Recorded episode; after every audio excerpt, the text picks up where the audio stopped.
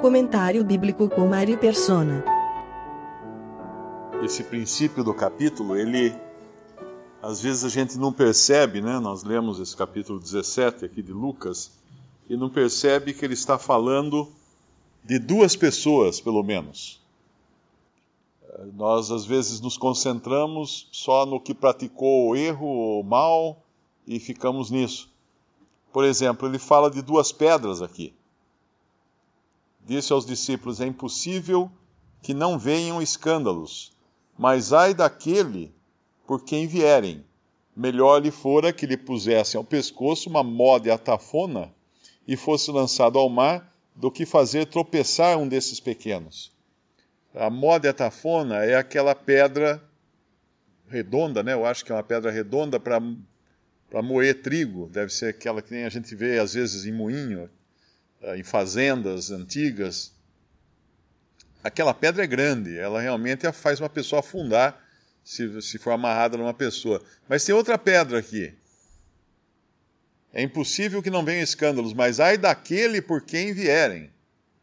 Uh, esse é a pedra de tropeço, que é qualquer um de nós pode ser uma pedra de tropeço.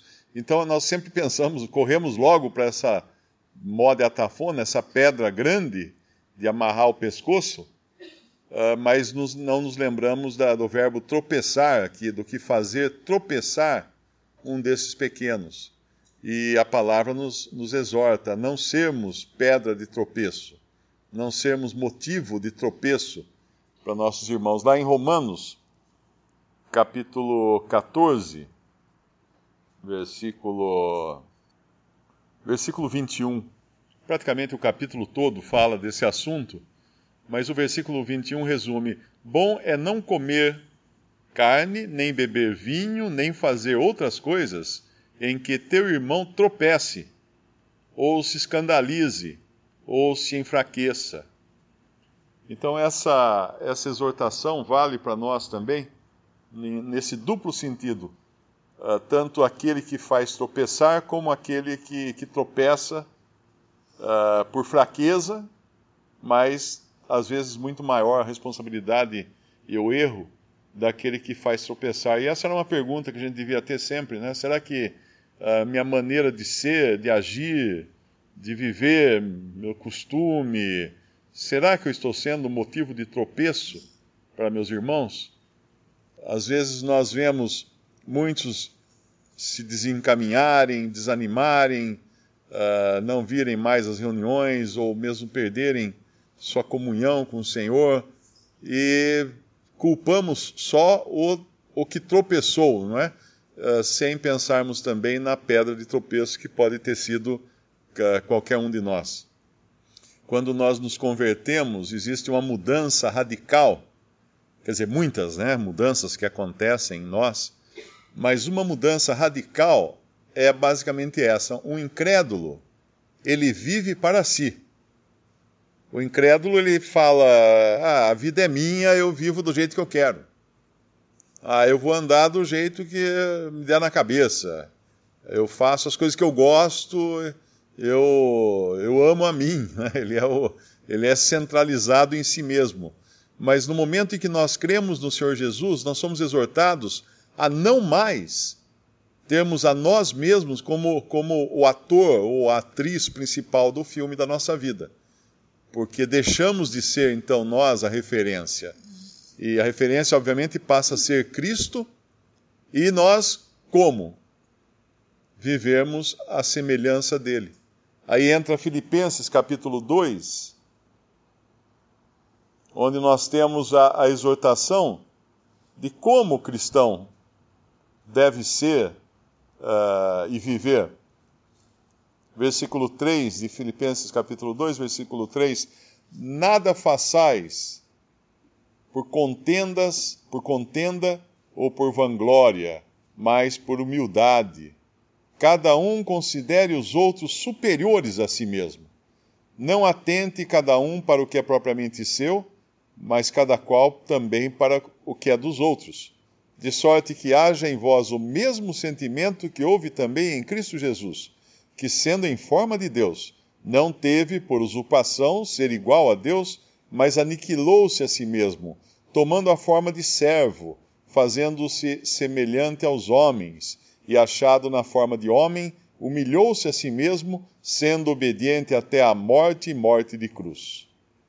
Esse é o sentimento que caberia a cada cristão. Nós falhamos nisso muitas vezes, mas esse é o sentimento. Uh, considerar o outro. Agora pensa se a carne quer isso, né?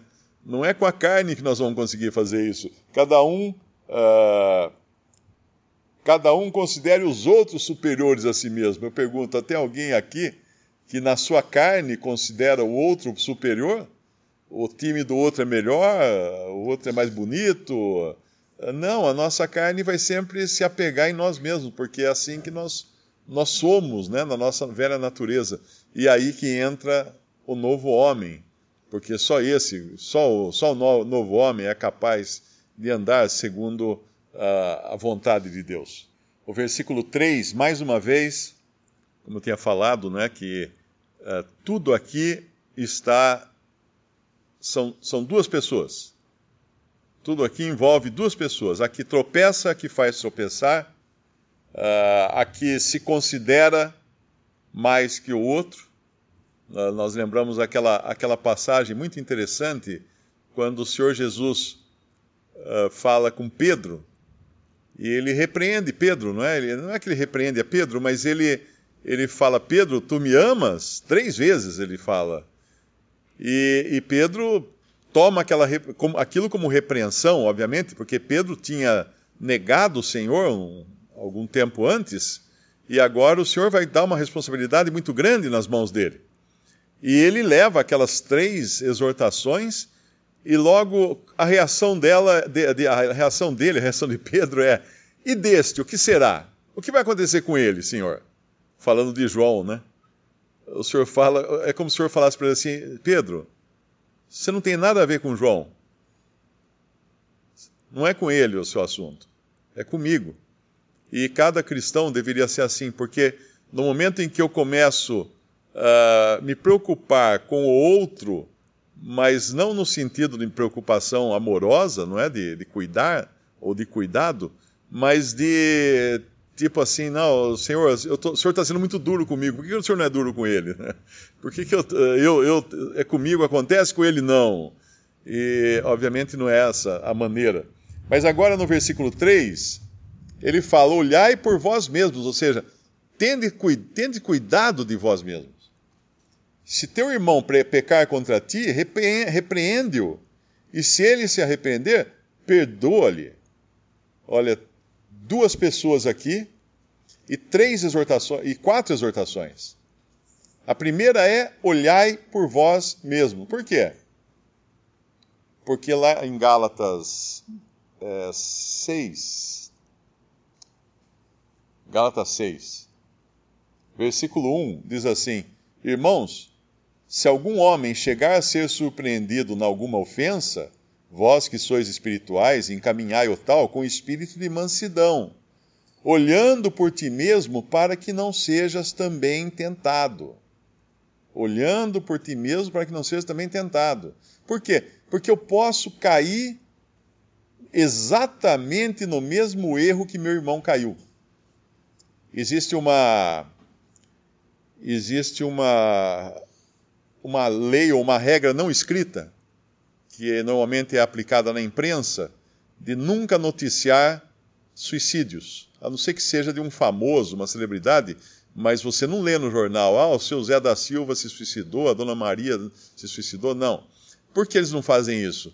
Porque isso cria aquele efeito em inglês chamado copycat, que é do imitador, a pessoa que vai fazer a mesma coisa que o outro fez. Uh, é a mesma coisa quando você, dirigindo na estrada, eu aprendi isso com meu pai. Meu pai falava: quando você for jogar alguma coisa pela janela do carro, não fique olhando para fora, para o lugar onde você jogou, porque a sua mão vai se dirigir naquela direção. Automaticamente você vai virar o volante naquela direção, porque você tem que olhar para frente.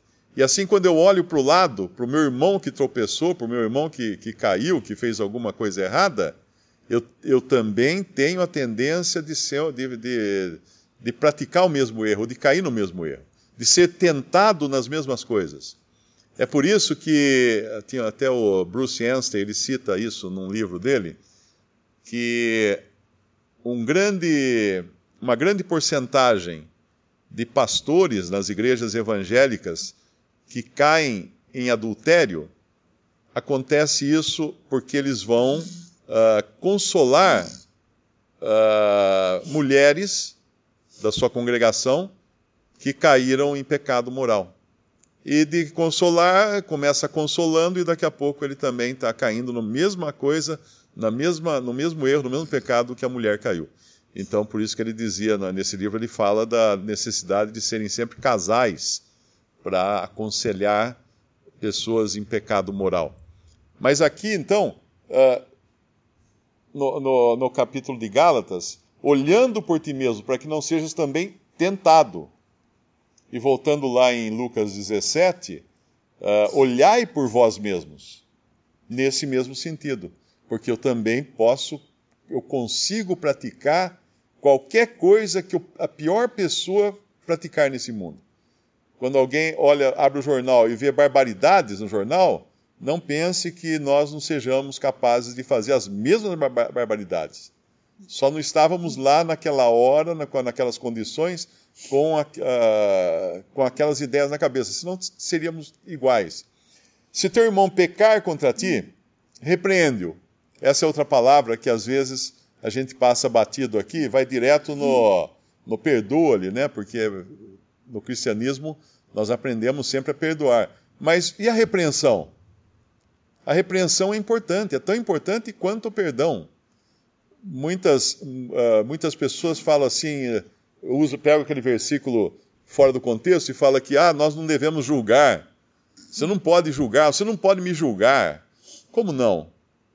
O Senhor Jesus falou várias vezes para julgarmos. Eu não posso julgar as intenções do coração de uma pessoa, mas uma pessoa que caiu em pecado, que caiu em erro, eu posso julgar.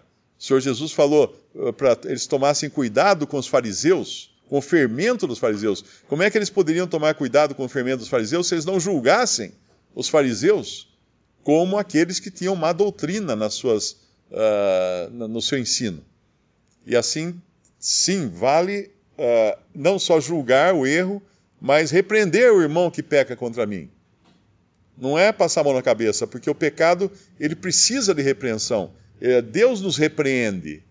Deus nos, nos uh, nos disciplina. Por isso que às vezes uma coisa que afasta e causa estranheza em pessoas que chegam com desejo de congregar é saber que de repente eles vão estar sob o escrutínio da, da Assembleia.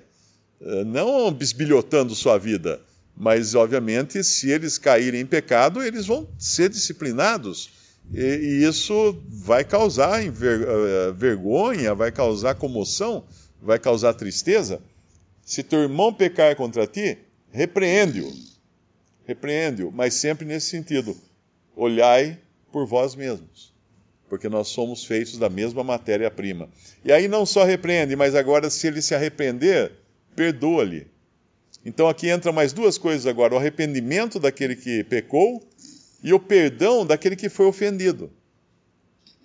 O arrependimento é um negócio interessante, porque eu, eu quando às vezes por alguma distração ou, ou mesmo por conscientemente fazendo errado, né?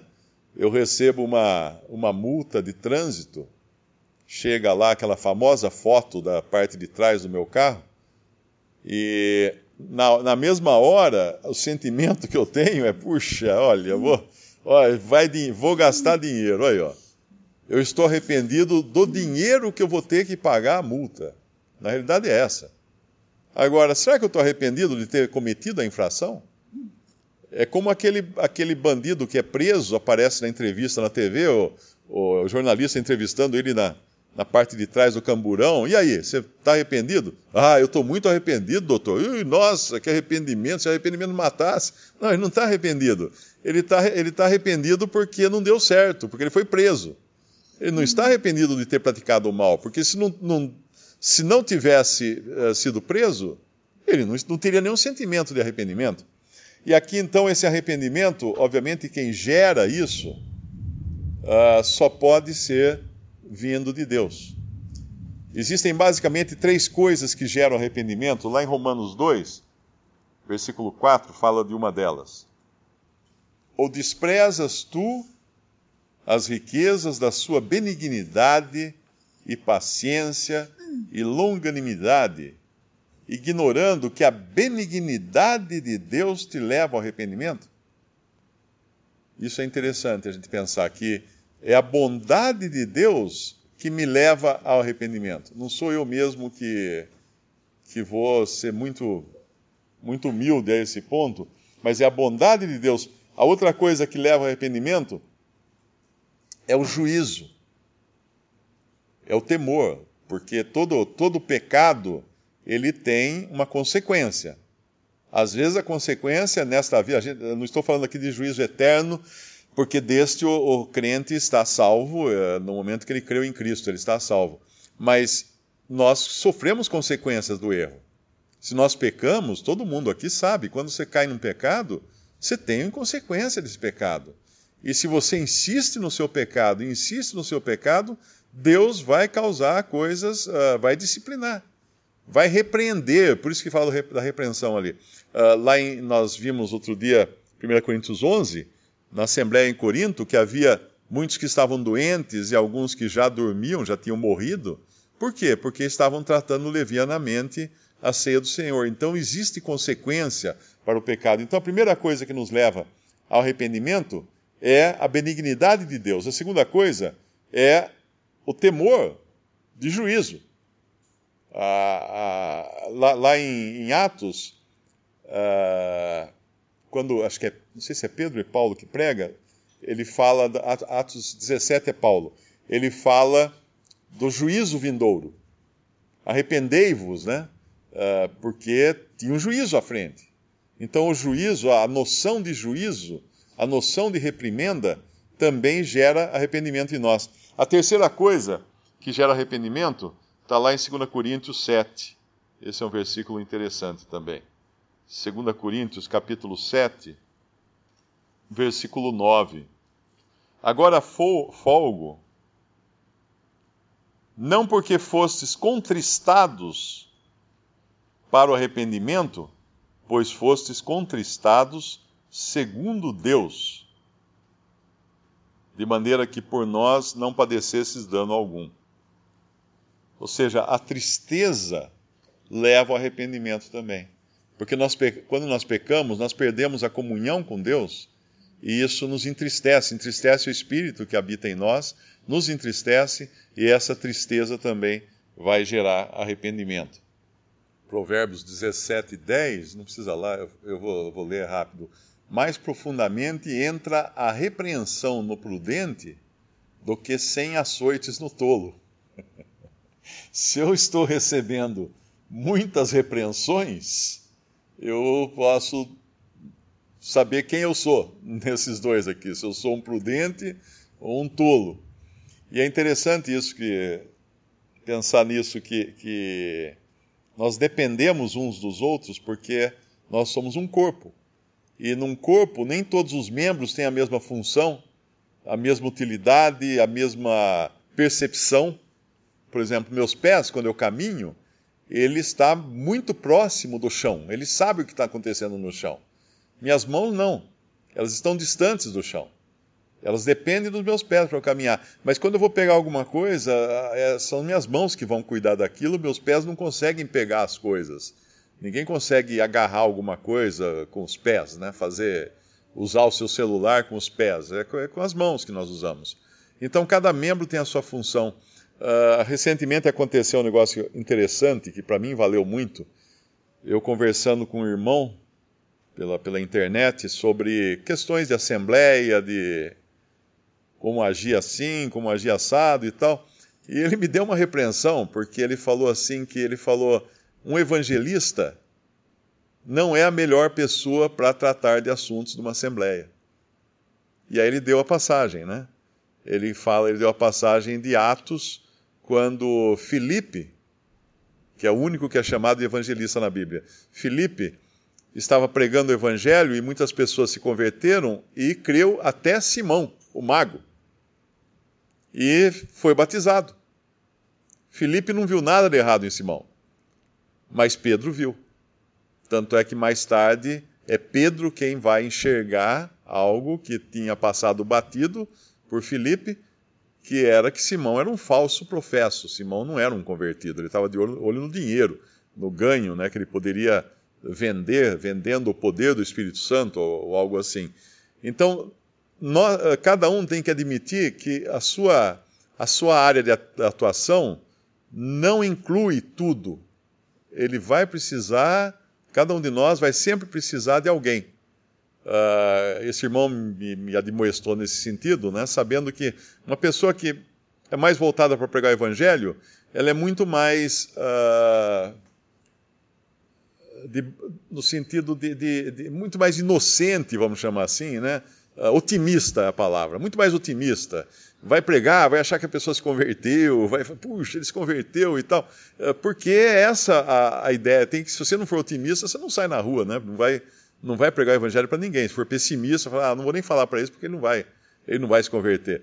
Mas, uh, por outro lado, sendo otimista demais, acaba abrindo o flanco também, a, a guarda, né? e não, não consegue perceber quando o mal está entrando ou está se aproximando. Aqui fala no versículo 3 de perdoar. Perdoar. E no versículo 4 vai, vai uh, confirmar isso e vai colocar mais peso, né? E se pecar contra ti, sete vezes no dia, e sete vezes no dia vier ter contigo dizendo arrependo-me, perdoa-lhe. Agora, é claro que isso aqui o Senhor falou, está falando que em todas as vezes que ele pecar contra mim, eu devo perdoar. Porque sete é o número perfeito. Ah, o perdão é uma coisa interessante, porque o perdão tem um custo. O perdão tem um custo, e cada um aqui sabe disso, porque cada um aqui, aqui que creu no Senhor Jesus sabe que esse perdão não veio barato, esse perdão não veio de graça. Quer dizer, nós recebemos de graça o perdão, mas alguém pagou a conta. Foi o Senhor Jesus que pagou a conta. Então o perdão exige também que o ofendido ou o lesado pague a conta. Sobra para ele. Ele. Ele morre com o mico, né, como a gente costuma falar. Vai, vai, vai sobrar na mão dele a batata quente. E ele vai ter que sofrer o dano. Você não consegue perdoar sem sofrer o dano. Às vezes a pessoa pensa assim: não, mas se ele vier pedir perdão para mim, eu vou, ele vai ter que pagar. Não, não é, não é esse o perdão. Isso não é perdão. Isso não é perdão. Se ele pagar, já não, não teve dano mais, eliminou o dano. O perdão é aquele que sofre o dano. Por isso que Deus não exige que nós paguemos a nossa dívida para com Ele, dos nossos pecados ele sabendo que nós seríamos incapazes de pagar, ele entregou o seu próprio filho para morrer na cruz, para devolver aquilo que ele não roubou, para pagar por, por pecados que ele não cometeu, nós cometemos, ele sofreu dano. Ele pagou. Esse, isso é o perdão. É uma coisa que a gente tem que se lembrar sempre disso. Uh, que você só consegue perdoar quando você assume o prejuízo quando você lança naquela uh, em danos e perdas e fecha e fecha o balanço, é? Fundo perdido, é, fundo perdido. E fecha o balanço do ano. Não vai voltar nunca mais isso daí. É fundo perdido e acabou. Uh, por exemplo, alguém me lesa, uh, no, me tira um dinheiro. Eu posso passar o resto da vida remoendo esse negócio. Aí o que, que eu fiz? eu, eu, eu transferi o problema para mim e nunca vou resolver esse problema, porque de qualquer maneira ele é meu, a batata quente está nas minhas mãos, a menos que eu perdoe. Quando eu perdoo, eu fecho, fecho o livro caixa e resolveu o problema. Não exijo pagamento. Se eu exigir o pagamento, não estou perdoando. Então o perdão, ele sempre vai trazer uma perda para aquele que foi lesado. vai sempre ser o perdedor, o lesado. Só dois versículos disso que o Lineu falou. Um é: Antes sede uns para com os outros, benignos, misericordiosos, perdoando-vos uns aos outros, como também Deus vos perdoou em Cristo. Isso está em Efésios 4, 32. E o outro é suportando-vos uns aos outros e perdoando-vos uns aos outros, se algum tiver queixa contra outro, assim como Cristo vos perdoou, assim fazei vós também. Isso está em Colossenses 3,13. Visite respondi.com.br. Visite também 3minutos.net.